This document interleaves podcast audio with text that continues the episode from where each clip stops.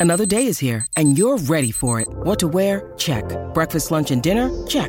Planning for what's next and how to save for it? That's where Bank of America can help.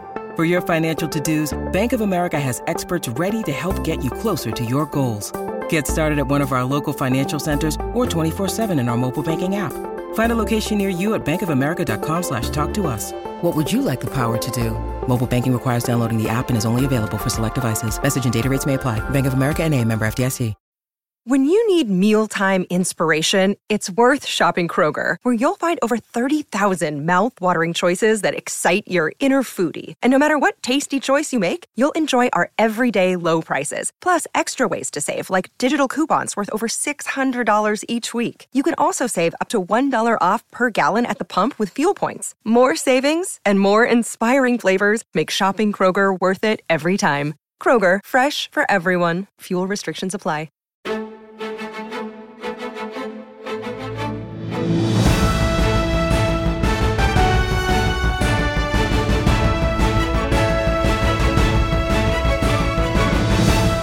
Everyone, welcome back to another episode of Friends from Work, a podcast about all things in the Marvel Cinematic Universe. And it's a podcast that's hosted by me, Kyle, and him, Robbie. You've made it. You've made it. You've made it to the end of Loki rewatch week. If you are here, you have now hopefully watched Thor, Avengers, Thor 2, Thor 3, and now Infinity War and Endgame. And I might add, you have hopefully been listening to our podcast episodes and looking up comics on hipcomic.com. Wow. So now you are about as prepared as possible. So let's quickly talk a little bit about Loki, his role in Infinity War and Endgame, and then you'll almost be fully set, but not totally until you get to hear this Matthew Berry interview again. Because, like we said, Matthew Berry's like the head honcho at ESPN when it comes to fantasy football. But he knew the Russos and got a connection to be in the movie of Avengers Endgame. He is actually the Hydra shield agent there that is wrestling over the Tesseract with Tony, the same Tesseract that Loki actually eventually takes. So, what a better way to end our rewatch week than hearing from someone who was so pivotal in that scene right before Loki takes off.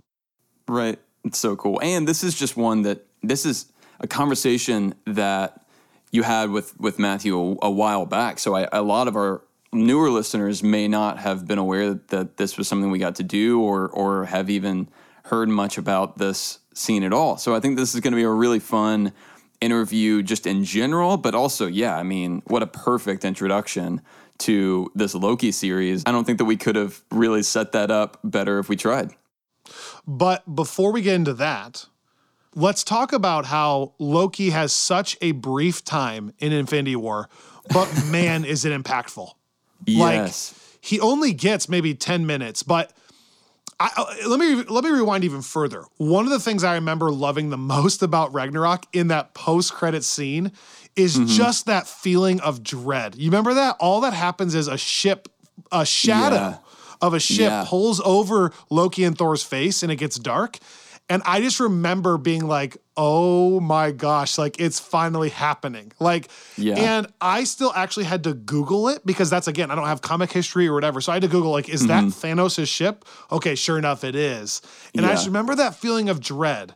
And my favorite thing about Infinity War is that from the very beginning, coming after Ragnarok, do you remember how aggressively they changed the tone? I mean, Yeah. it starts in the most like haunting, terrifying, and like graphic way with Thanos's legion of people walking through stabbing dead bodies to make sure they're mm-hmm. dead, you know, while give, Yeah. giving a chilling speech. And then we're introduced to Loki. It's just a Well- crazy start. And it's kind of it's part of the reason why it's my number one film in the MCU. It's it's it is such an incredible start. And also earlier this week, you know, we talked about the first Thor film that was directed by Kenneth Branagh. It's always fun to note that the voice of the Asgardian soldier there, um, whenever the the Marvel card is going Yes. across the screen, um, that's saying, you know, this is a this is a civilian vessel. Um, that is Kenneth Branagh. So he's he's making his reappearance there, which is a, another. It's it, it's a fun way of kind of paying um, homage to the the roots of this character here in the MCU. But You're right. I mean, like it's it's funny because we've been re-releasing some of these other episodes because, like we said, it's we're not quite sure how much of a of a bearing these things will have on the show we're about to get. This Right. one is is is funny though because I mean, Loki between Infinity War and Endgame shows up for what like seven minutes, maybe Yeah. uh, out of the entire movies. But but but both scenes that we're about to talk about, I would say, are pretty. Especially this first one, are, are hugely impactful and and really memorable. he is a huge part of that tone shift I'm talking about. I think you needed him to get choked out in a brutal way to mm-hmm. really put the emphasis on Thanos is not joking anymore. Like literally just think the context of Ragnarok being so lighthearted, you know, Right. and ending on such a like okay, decent feeling note. It's Well, almost like the Thor directors kind of were in a good place now. Right. But it's almost like the director's like, okay, we need to show how brutal Thanos is. And that I I just loved that decision. Right. But in honestly, maybe the most morally faithful, good act he's ever done.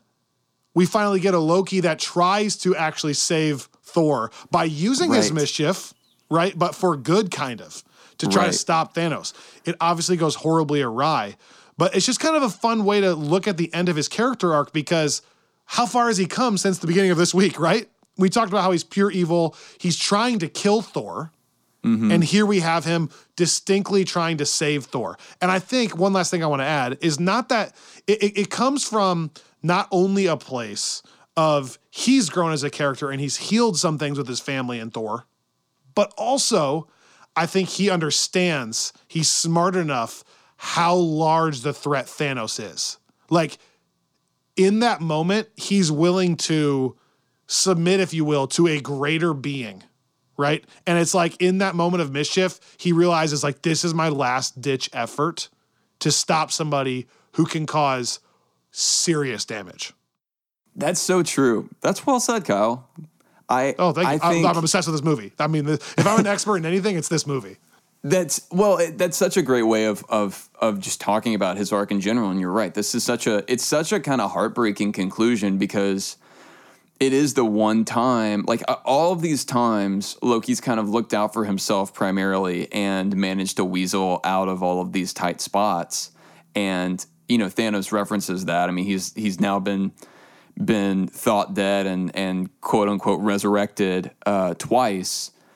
And so here, whenever he, you, you, you know, it's a, it's really fun and it's really in keeping with Loki this whole scene because you don't quite know. I mean, first you get the fun we have a Hulk callback, um, and so you feel like he's he's sort of on our side, like we thought in Ragnarok. But then then at the end, after like Thor and Hulk are kind of taken down, uh, you you don't know if he's going to just flip again like he's always done and actually go on on Team Thanos. Like I I think that there was a second where I thought, oh, okay, Loki, like this that's what's about to happen. Like Loki's going to join the the Black Order here and head down to Earth, and that's going to be which I thought would have been super cool and and you know a, it would have been I think still in character if it was kind of coming out of the same desperation, but instead, yeah, he makes that that choice there to try to take Thanos down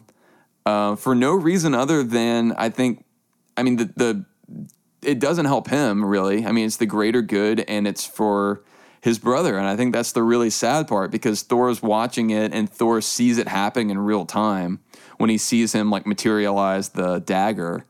And Thor knows. It's almost like what's funny is in that moment, the way that Chris Hemsworth um, portrays Thor in this scene is so it's so well done because you almost see him wanting Loki to do the wrong thing here because like Thor knows that like he can't if he tries to be a hero it's not going to end well because Loki's Loki doesn't realize quite I think how truly outclassed he is and I think Thor it's it's such a kind of role reversal even um and yeah and and doing the noble thing there uh for the, the for this one time and it ends not only with him um being killed but in the most like inescapably brutal Right. way. this is very important. And so I know I've beaten this to death, but I think you have to remember this, okay? What Robbie just said about, yeah, I think the reason they choke him out and like show his face go pale and then include like a neck crack, sorry to be graphic, mm-hmm. is because I think they're literally trying to show you like he he cannot come back from this. This is this is Thanos saying literally there's no resurrections this time. Like it was such an intentional choice. And I understand that when he dies there, it is tragic. That's what you said. It's tragic. And it's just to keep to keep on the Shakespearean theme, it's a tragedy. Mm-hmm. And this is what's so important though. We have to have those tragedies in storytelling. The whole nature by nature a tragedy is not something I like, right? Like I don't like that he died. If I'm a if I'm a Loki fan, it is really a tragedy that I don't get more Loki and I don't get that, you know, he finally got this redemption with Thor and now he doesn't get to live out a life with Thor, you know, in harmony. He doesn't ever get that. That's a tragedy. That sucks. But film and storytelling in general needs those things to be there. Otherwise, Right. you don't ever feel the consequences. Like, do you really believe Thanos is that terrible if he can just survive that? If he can just survive the chokeout, how strong really is Thanos? I felt the same way with Vision, right? If if Vision doesn't actually stay off the board, how do we actually really feel those consequences? But I get it. It sucks. It's a tragedy. I want Vision to be able to live a life with Wanda. Wanda has had the most tragic story of all time. It kills me, but that's the point of a tragedy. Okay? Right. So that is why I am always hesitant about the, the show Loki right? It's like I'm so pumped to how to see how they do it. But that's why mm-hmm. from day one I've said, like, if you just undo his death, you got to be so careful. That's my Yeah. point. And so, you know, I think they can get away with it because as we see in Endgame now, the one scene we get of Loki again is the 2012 Loki, mm-hmm. kind of like what they did with Gamora, if you remember. And Right. so they kind of get away with okay, Gamora's back, but it's not the same Gamora that's fallen in love with Star Lord. So there's more stories to be told, and like it's still a tragedy that you miss out on that history. But I think you're riding a really dangerous line there. So I'll get off my mm-hmm. soapbox here, but I cannot wait for this show. You know that I've not been the biggest Loki fan, and so why I'm I'm so excited for this show is hard to put into words. I don't know why. I am more anticipating this than I was Falcon and Winter Soldier. But again, just be very, very careful on how you handle Loki in the MCU, please, Right. Kevin. Right. No, I think that I I'm, I share that apprehension. I also share the excitement that I think comes from, in some ways, even more than than WandaVision. Me just having no idea where this is going. Um, like because WandaVision was a lot like that. That is what made that so fun. As I mean, even from the earliest promos, we were like, "What the heck?" But the thing like we still knew that it was to deal in some ways with like the aftermath of of what had happened to Wanda like what we've talked about but you know between all of the Disney Plus shows that we've gotten so far I would say this is the one that I'm sort of most in the dark on especially when it comes to what we're going to be walking away from this show with and how it may connect to Doctor Strange 2 which Loki is reportedly going to appear in um, I did want to say one one more thought that I had kind of after this this rewatch. I, I think it's it's really kind of crazy when you think about uh, for all of the little kind of turns that the character has taken throughout this long saga. Loki has had massive, massive influence on the events of the Infinity Saga. Um, like if you like we, we talked about how really Loki is the one that brought the the Avengers together. Uh, and that's in fitting with the comics. There's there's often like Loki was the first Avengers foe in the in the 60s comics and so every now and then the comics will reference how really like Loki is the founder of the Avengers. And that's very much the case with the movies. But even more than that, something that I've I've realized lately uh, when we've gone back and watched these is we talk about how Taika sort of makes light of Loki assuming the throne there at the end and how it ends up sort of kind of underplaying the threat of that. But what I think is so genius about what Infinity War does is without undoing what Taika did there, it does it does deepen the impact of the end of Thor: The Dark World. Again, coming back to it always, um, because by deseating Odin and and kind of banishing him, he leaves Asgard essentially defenseless. Because as we see in Ragnarok, Loki isn't really paying attention to anything that's going on, and we hear Thor talk about how there's sort of chaos in the Nine Realms, which then we find out later in Infinity War means that whenever Thanos comes knocking at Nidavellir, there's no one there to protect them like Asgard normally would have done under Odin's rule. And if Odin had been able to call Thor, and like who knows what would have happened. I'm not saying they could have stopped Thanos, but they would have had a chance before he got the gauntlet, you know? And so it is like this thing that seems kind of innocuous ends up having this big impact because had Loki not gotten up to those schemes, you might not have never gotten to this point in the first place where Thanos is now confronting us with the the Infinity Gauntlet and you know obviously everything that comes from that. I remember you pointing that out in one of the episodes and I love that thought so much. I've never thought about the repercussions of of Loki taking the throne there, setting all of this on a path that you didn't want it to.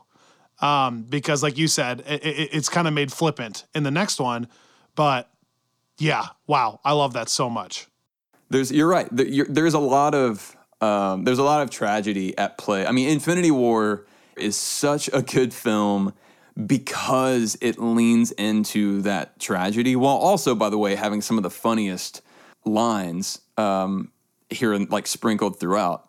But also, like, yeah, it, it just really embraces a lot of this stuff. Exactly what you were just saying in in the way that it needs to. Um, and so as we're talking about this sort of culmination of Loki's story and this this sort of delicate line that we've been talking about him walking through his whole MCU character arc, the perfect mirror to that moment, I think, in in the comics is going to be the subject of today's hip comic, Robbie's recommended reading. Uh, and this is the one that I think I've been the most excited to share with you guys.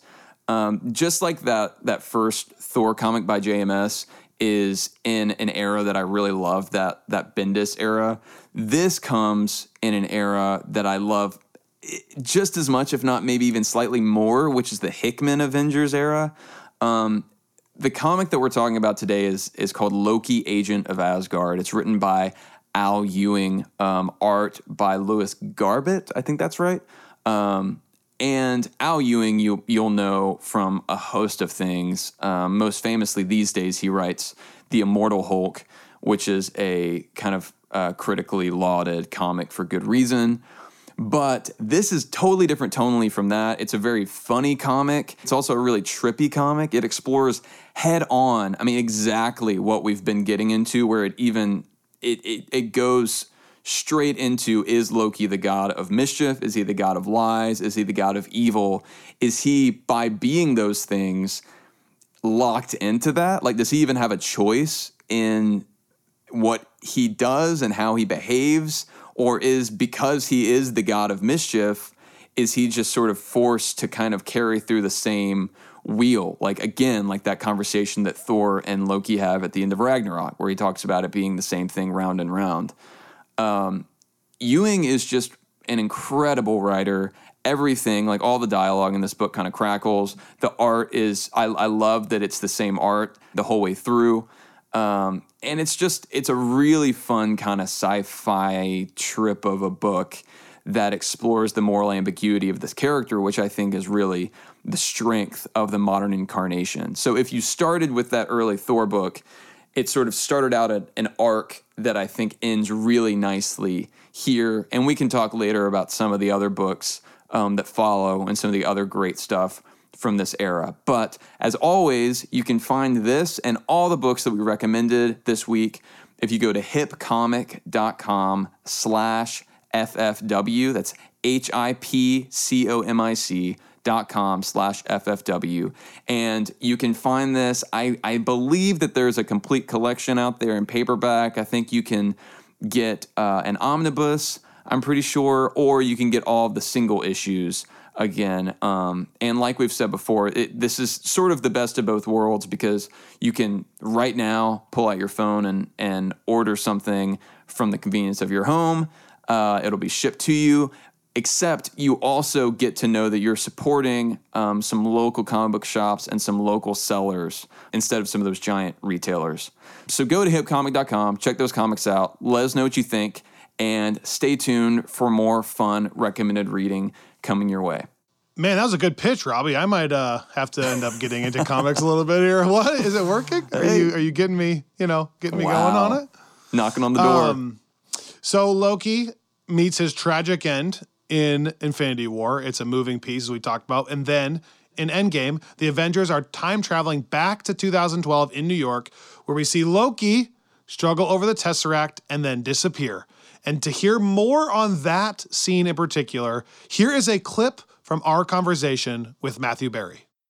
All right, everybody. Our next guest is a critically acclaimed sports writer. He is a Sports Emmy Award winner. He is also the host of the fantasy show on ESPN and an author of a New York Times bestseller called Fantasy Life.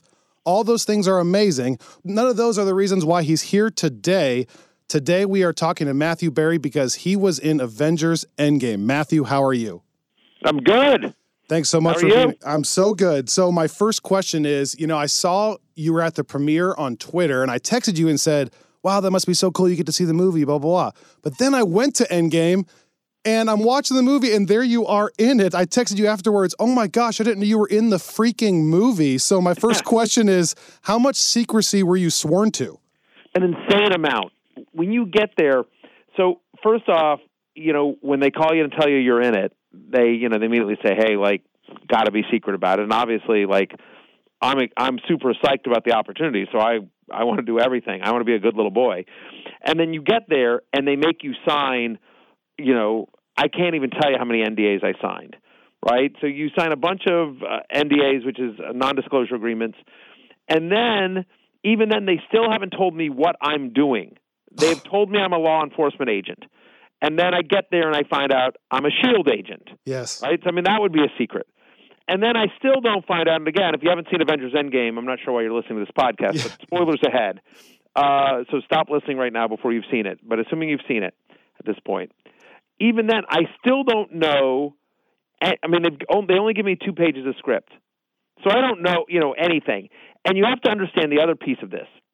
The other piece of this is that uh, that at the time we filmed it, they filmed End, Infinity War and Endgame back to back over the course of a year in Atlanta.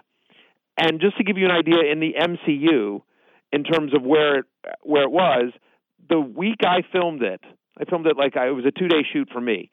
So that the weekend before I had filmed it was the weekend that Thor Ragnarok had come open had opened. Oh wow.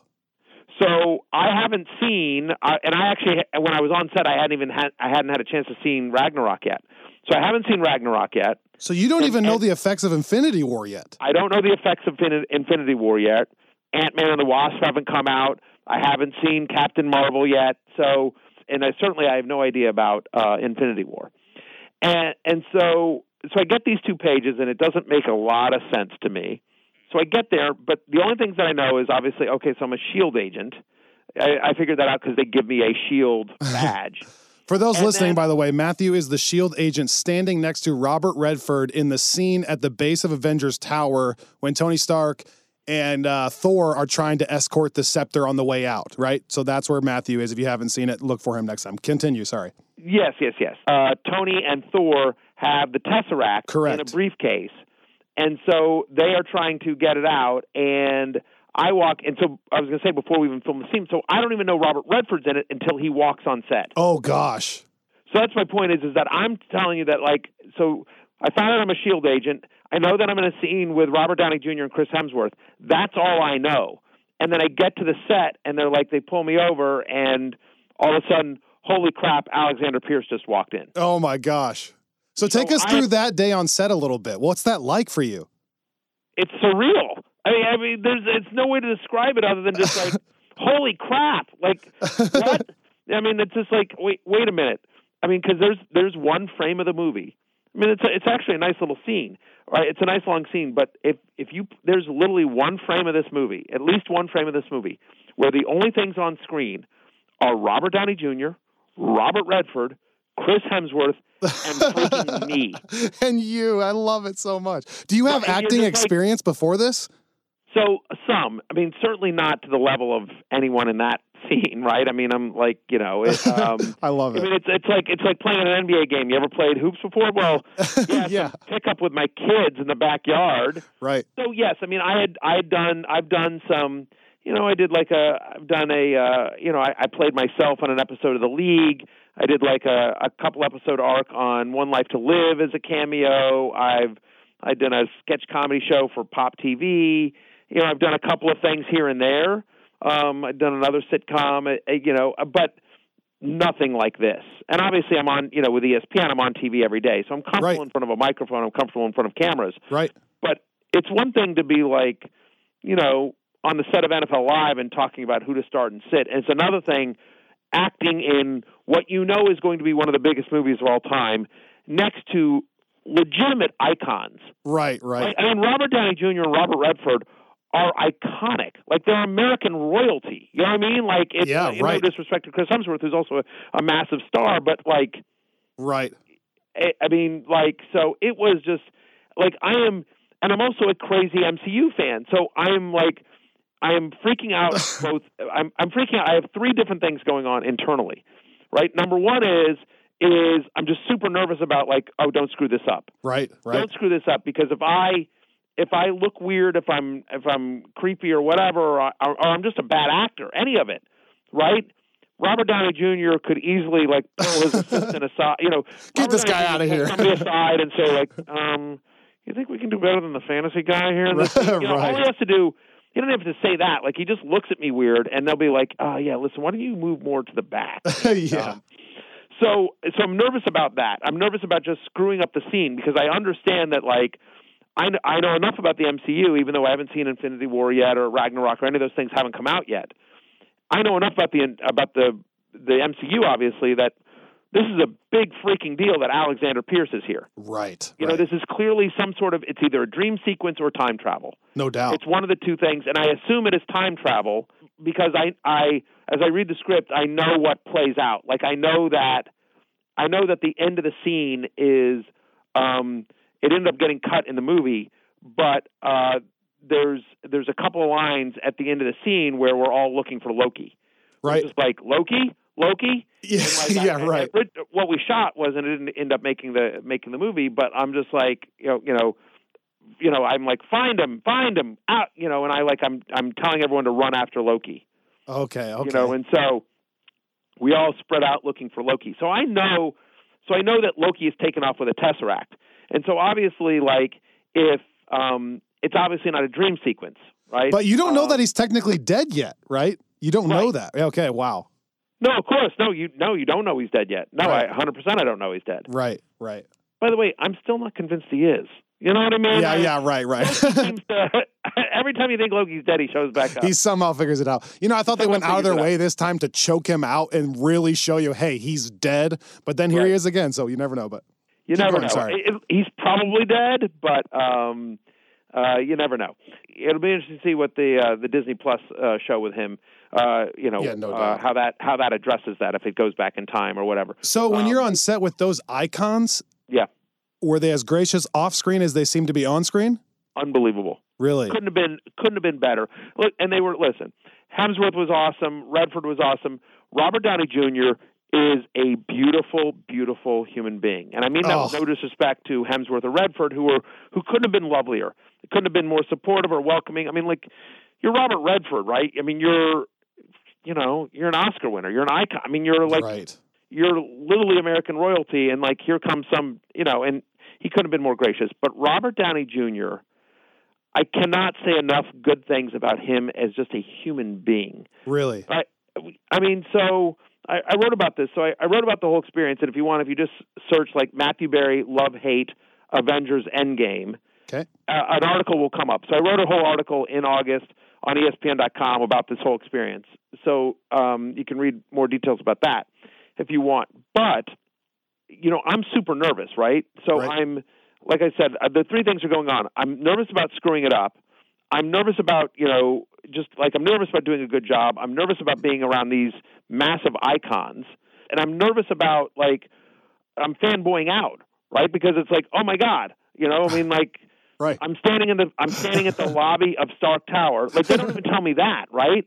Right. Like I mean, like they're just like, oh, we're gonna go to set, and I walk up to set, and I'm like, this is Stark Tower. I mean, like, like so.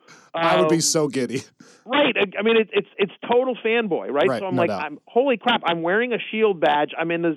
I'm in the lobby of Stark Tower, and I'm standing next to, you know, Thor, Tony Stark, and Alexander Pierce. Right on. You know, if you from a fanboy standpoint, Right. and like, oh, oh, and there's Loki. All Right. I mean, you know, so and because it's like again, if you've seen the movie, like it's all they're all dressed as if they were Avengers. So it's all familiar to me, right? I'm like, Right. oh wow. Like so I mean like Thor's in his long hair. Right. There's He some doesn't the visual cues for sure. Yeah. Right. So it's all I mean, you know, and, and, and Tony's in the uh, the Stone Temple Pilots T-shirt and all of it, right? I think it's a Stone Temple Pilots T-shirt that he's wearing. It's a it's a black T-shirt, Hmm. Yep. and um, anyway, everyone looks like they looked like at the end of Avengers, right.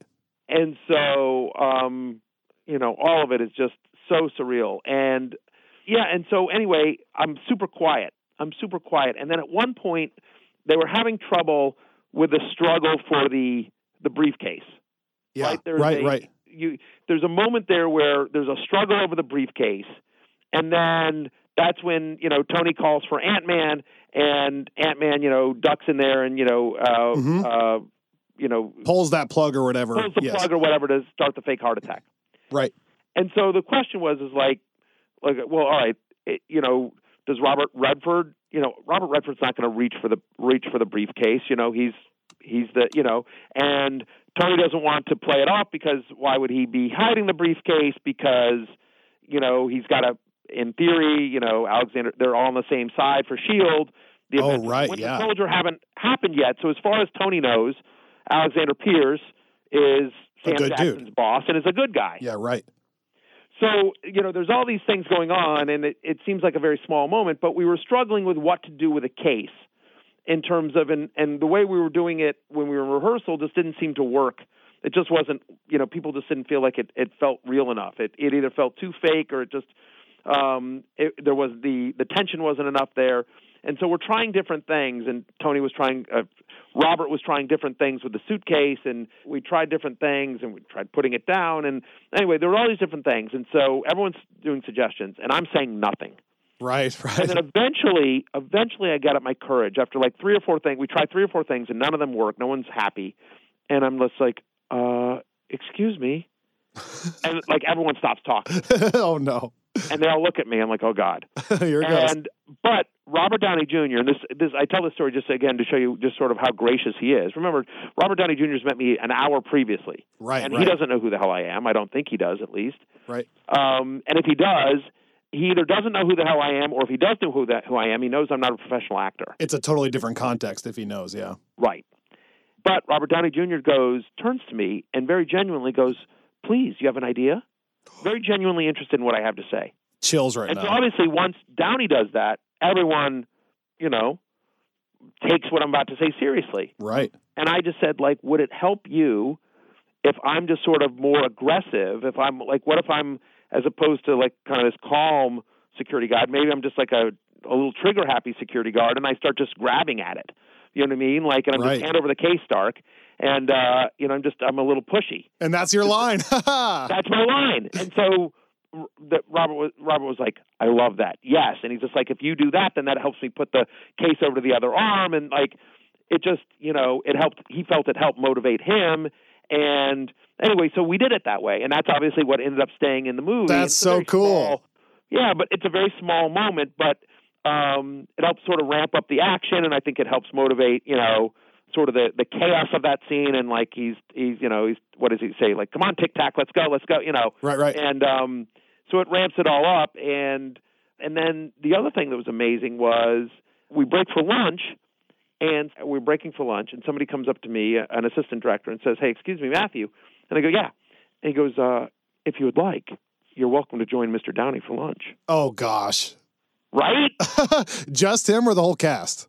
So I, apparently this is a known thing. I, I wasn't aware of it, but there's this little thing called Camp Downey, and so I went there, and so he had a kind of a private area, and he has a like there was a chef and everything, and and so it was um, Unbelievable. uh, I I think different people come through the the lunch, but the day I did it both days, I was invited both days, and the day the first day there was it was Robert Redford and his producing partner, okay. Chris Hemsworth, uh, Tom Hiddleston, uh, Joe and Anthony Russo, the directors, uh, Robert Downey, obviously, and his producing partner, a guy named Jimmy Rich, and uh, I think that was it. I mean, and that's so kind of. I mean, they don't have to do that, right? I mean, hundred percent, they don't have to. yeah. Wow. um, you know, so incredibly gracious. And so, like, I, you know, I, I, and at lunch, I sat next to the way it just ended up working out. I sat across from Robert Downey Jr. and next to Robert Redford, Oh man. And I just was a fly on the wall as those two talked. I mean, it was like I won't share any of their conversation, obviously, because that was private in between them. But like, it was fascinating Yeah. just to hear those two guys talk shop for an hour. no, our audience is freaking out right now thinking about that. Yeah, I mean, it was it'll you know top five moment of my life that I'll never forget. Like we we talk a lot on this uh, podcast about how much of these movies are actually improv, and you kind of bringing it up that you're trying different things with the case kind of reminds me of that. Is there anything else in that scene that was actually improv like that? yeah, I mean, I think so. A few things. I mean, I think you know Robert tried a couple of different lines. Um, we tried different things, but yes, there was the one big thing was so we did the after the fake heart attack. So because you know Ant Man was added in later, as was um, as was uh, Hulk and the CGI. Right, Ruffalo shot some stuff, but that was at, at what Right, I was what I was on set for was the um, was what you see me on set for. Right, was just Right, the right. confrontation uh, between me, me Redford, uh, Thor, and Tony. And so, so at one point, then he goes down to the um, he goes to, when he goes down to the ground, we all go down with him, and we're like, uh, Tony, you know, stay with us, Tony, stay with us, right? Right, right. and and the whole thing. And we did a bunch of different takes of that, and like we're calling over medics and we're doing different things. And then at one point, I turned to Thor and I'm like, "Isn't your hammer magic or something? Hit him, do something." and so he does it. Uh, they liked that. They thought that was funny, and so we did that again. And like, I think the note was like, "Hey, try to get to that line quicker." And so we did that again, and it was uh, it worked out. And in the movie, obviously, they cut my line, my suggesting that. But that moment wasn't scripted at all. That Thor uses his hammer to help revive Tony. That's such a Um, fun moment to be a part of, though. So you kind of helped suggest the little Thor shock, if you will. Yeah, no, that is that is definitely my idea. That one was my idea, just sort of an ad lib.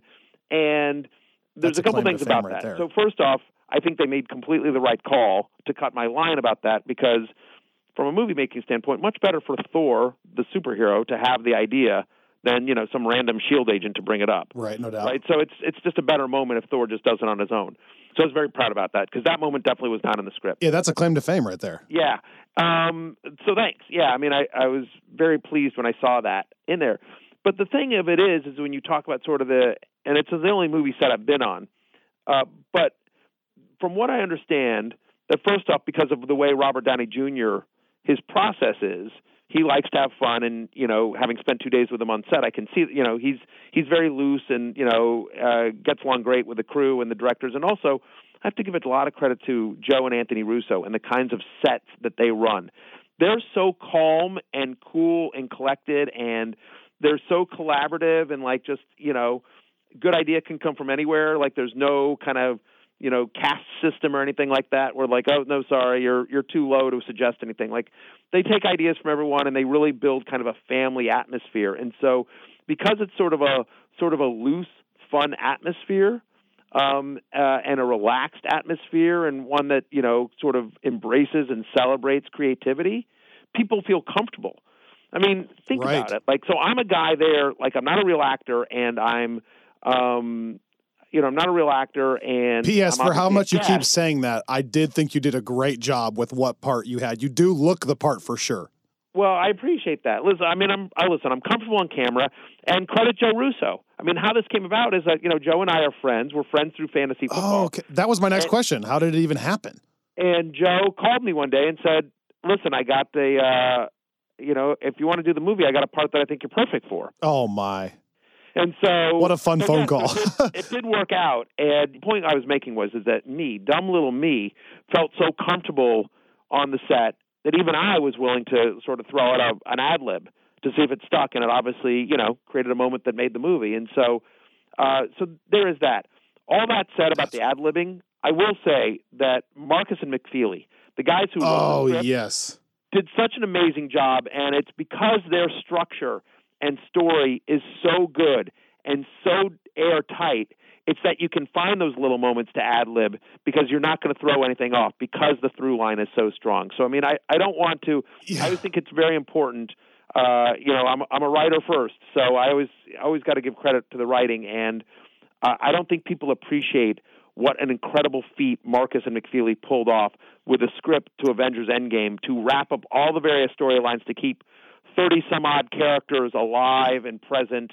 Oh you gosh. know, um, and, and be surprising, right? So I mean, whether it's whether it's Fat Thor or the the you know Banner Hulk mold, uh, you know, Hulk, kind of yeah. melding, or you know Tony being the one to make the ultimate sacrifice, and and Captain America being a little selfish. Like it's, I mean, you know. Anyway, they just See, what you just- don't realize is that we have talked so much about those writers on this podcast already because we're going back and re uh, watching all these films, and they've written so many of them, and we are so obsessed with those guys as writers. We constantly refer to the movies that they write just are better, I think. So I love that you brought that up so much.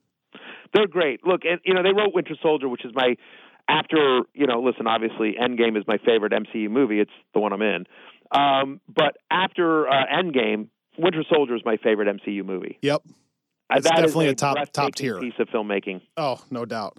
One question I didn't actually answer for you was in terms of the secrecy was so not only was I under tons of NDAs and I couldn't say anything about being on the set, like less than ten people at ESPN knew, and they knew because I Oh had my. to I had to take off work to go. Oh wow! My kids Okay. didn't know. I didn't tell my kids. My wife knew, but I didn't even tell my wife that Robert Redford was in the scene because when I get there, after I do the scene with Redford, I had to sign additional NDAs, and they're like, "Listen, this is like." It's one uh, people know we're doing the movie and that kind of stuff, and you know we're doing some scenes outside, so there's going to be some you know spoilers. People are out there taking pictures, and it winds up on the internet. But whatever you do, don't. No one can know about Redford. Well, that would be so revealing. that would mess up so much of the yeah at the time. Yeah, that'd and be we a- did some stuff and you if you want to look for this on youtube you can find it while we were on set they were you know again just showing the graciousness of uh, joe and anthony russo and, and robert downey jr like we shot some stuff for espn so like i did an avengers fantasy draft with uh with Oh, RDJ yes. I've and seen the that. Russo brothers. Yeah. So that's on that's up on YouTube. I would check that out. That's really fun. Uh, and then I did I, I did a little sketch with uh, with me and Anthony and Joe Russo where I'm I'm trying to find out the future of my character in the MCU. Uh, so anyway, so both those things are up on on uh, on YouTube. Uh, you can search for them. You know, Matthew Berry, um, you know, Russo brothers. Uh, but uh, what I was going to say is, is like we couldn't release those until Disney wouldn't let us release those until a few weeks after the movie had come out. Yeah, I was gonna So, say like, so you that's know, no years spoiler. like later. Yeah, I know. And we, um, in addition, like you texted me, and I just said, you know, we were going back and forth. I was just saying how much I enjoyed the movie, but I wasn't allowed to publicly acknowledge. This is how crazy it was, because they just were. They're so fearful of spoilers. They were like, "Look, you're a you're a cameo. You're a surprise for the people that are going to recognize you, and we want no spoilers. So you can't even publicly acknowledge that you're in the movie until the Tuesday after it opened." Oh So my. so the thir- it opens Thursday night, and in fact, there's even some press screenings. There's press screenings on Tuesday. Uh, Thursday night is when the movie premieres, and I'm getting people tweeting at me.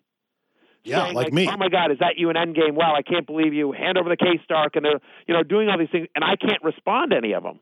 Even though it's even- out already, I love that. which I get though, because somebody that hadn't seen the movie, you know, and I would see somebody would tweet at me like, "Wow, I can't believe you're in Endgame," and then other people would react to them saying like, "Dude, spoilers, come on." Hint, hint, Yeah. LeSean McCoy. Right, stupid LeSean McCoy. so, uh, so yeah, it was uh, it was crazy. I, I remember. I, I have to tell you, I was so pleased when you when you texted me, and it's it's it's been so wonderful people recognizing me in the movie because look, there's a lot going on in that scene. Right. You know, and I'm next to Robert Redford, which is a surprise in itself. And there's obviously there's you know the Tesseract and Ant Man and the Hulk coming through, and like there's there's a lot going on in that scene. And so if you wouldn't notice me, if you don't notice me, I totally would get why you wouldn't. I mean, you know, I have four lines in that scene, but only one of them's actually on camera. Yes. Well, Matthew, thank you so much for doing this. We all thought you did an amazing job in Endgame, and I will be reading and watching your fantasy stuff this year. I'm always following it, just FYI, taking your advice, your love hate list. Love it. We'll be watching all season. Thanks for taking the time. My pleasure. And you know what? It's Disney Plus Day today that we're taping. It is, Kyle. So people, what you can do is you can you can uh, you can get the bundle.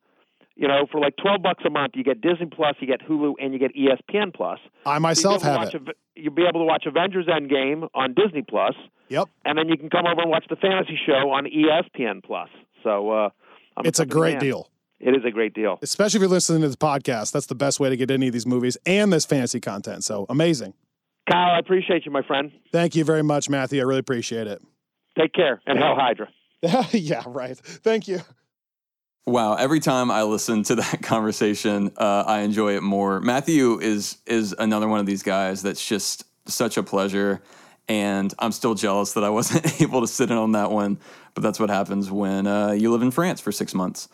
Uh, which is to say, if you listen to that little clip and you want a little bit more, you should go back through our feed into season one and listen to the full interview there with Matthew. Uh, he gets into all sorts of stuff that I think you'll find really interesting. As always, thanks so much for joining us uh, and for supporting us as you guys do. Uh, you can find us on social media at the FFW podcast. That's Instagram, Twitter, Facebook, all that stuff. You can also find us on the FFWpodcast.com, where you can find our full rewatch order, including the episodes that correspond to the films. There's also a way there to contact us if you're not on social media and want to send us a question or some feedback. And now, more recently, you're able to buy Friends from Work merchandise. We have our first ever Friends from Work t-shirt available. That's at the ffwpodcast.com slash shop if you want to give that a look. We promise they are super soft, which is kind of all you can ask for in a t-shirt, and they look pretty cool. So grab one of those while you can. Um, supplies are limited, so we urge you guys to jump on that. And then finally, um, if you haven't already, we always ask that you uh, subscribe or follow us on Apple, Spotify, or wherever you listen to podcasts. And if you can, you guys have been so great about this, and it means the world to us. If you can rate and review um, over on on Apple Podcasts, that helps us out so much. It's sort of hard to to overemphasize that um, because it it really is a great way for us to get more visibility and, and that's a way of kind of bringing more people into this community which is always really fun. So if you have a moment and you haven't yet head over there and rate review and subscribe. And like we said this is this is it. Uh, this is the end of our of our march through getting ready for loki. So that means next week on Thursday, remember, because Marvel decided to change things up on us a little bit, bunch of tricksters over there like Loki, um, and have the show come out on Wednesday. Our main episodes are now going to be coming out on Thursday for the duration of this show. That said, we do have something kind of fun coming up next week that we can't quite talk about yet, but that we're excited to share with you. And that means that we probably won't have a Monday episode for you, but I'm pretty sure we're going to have a Tuesday episode for you. And we think it's going to be something that you're not going to want to miss. So have a great weekend. Go and check out these comics. And we will see you right back here next week on Friends from Work.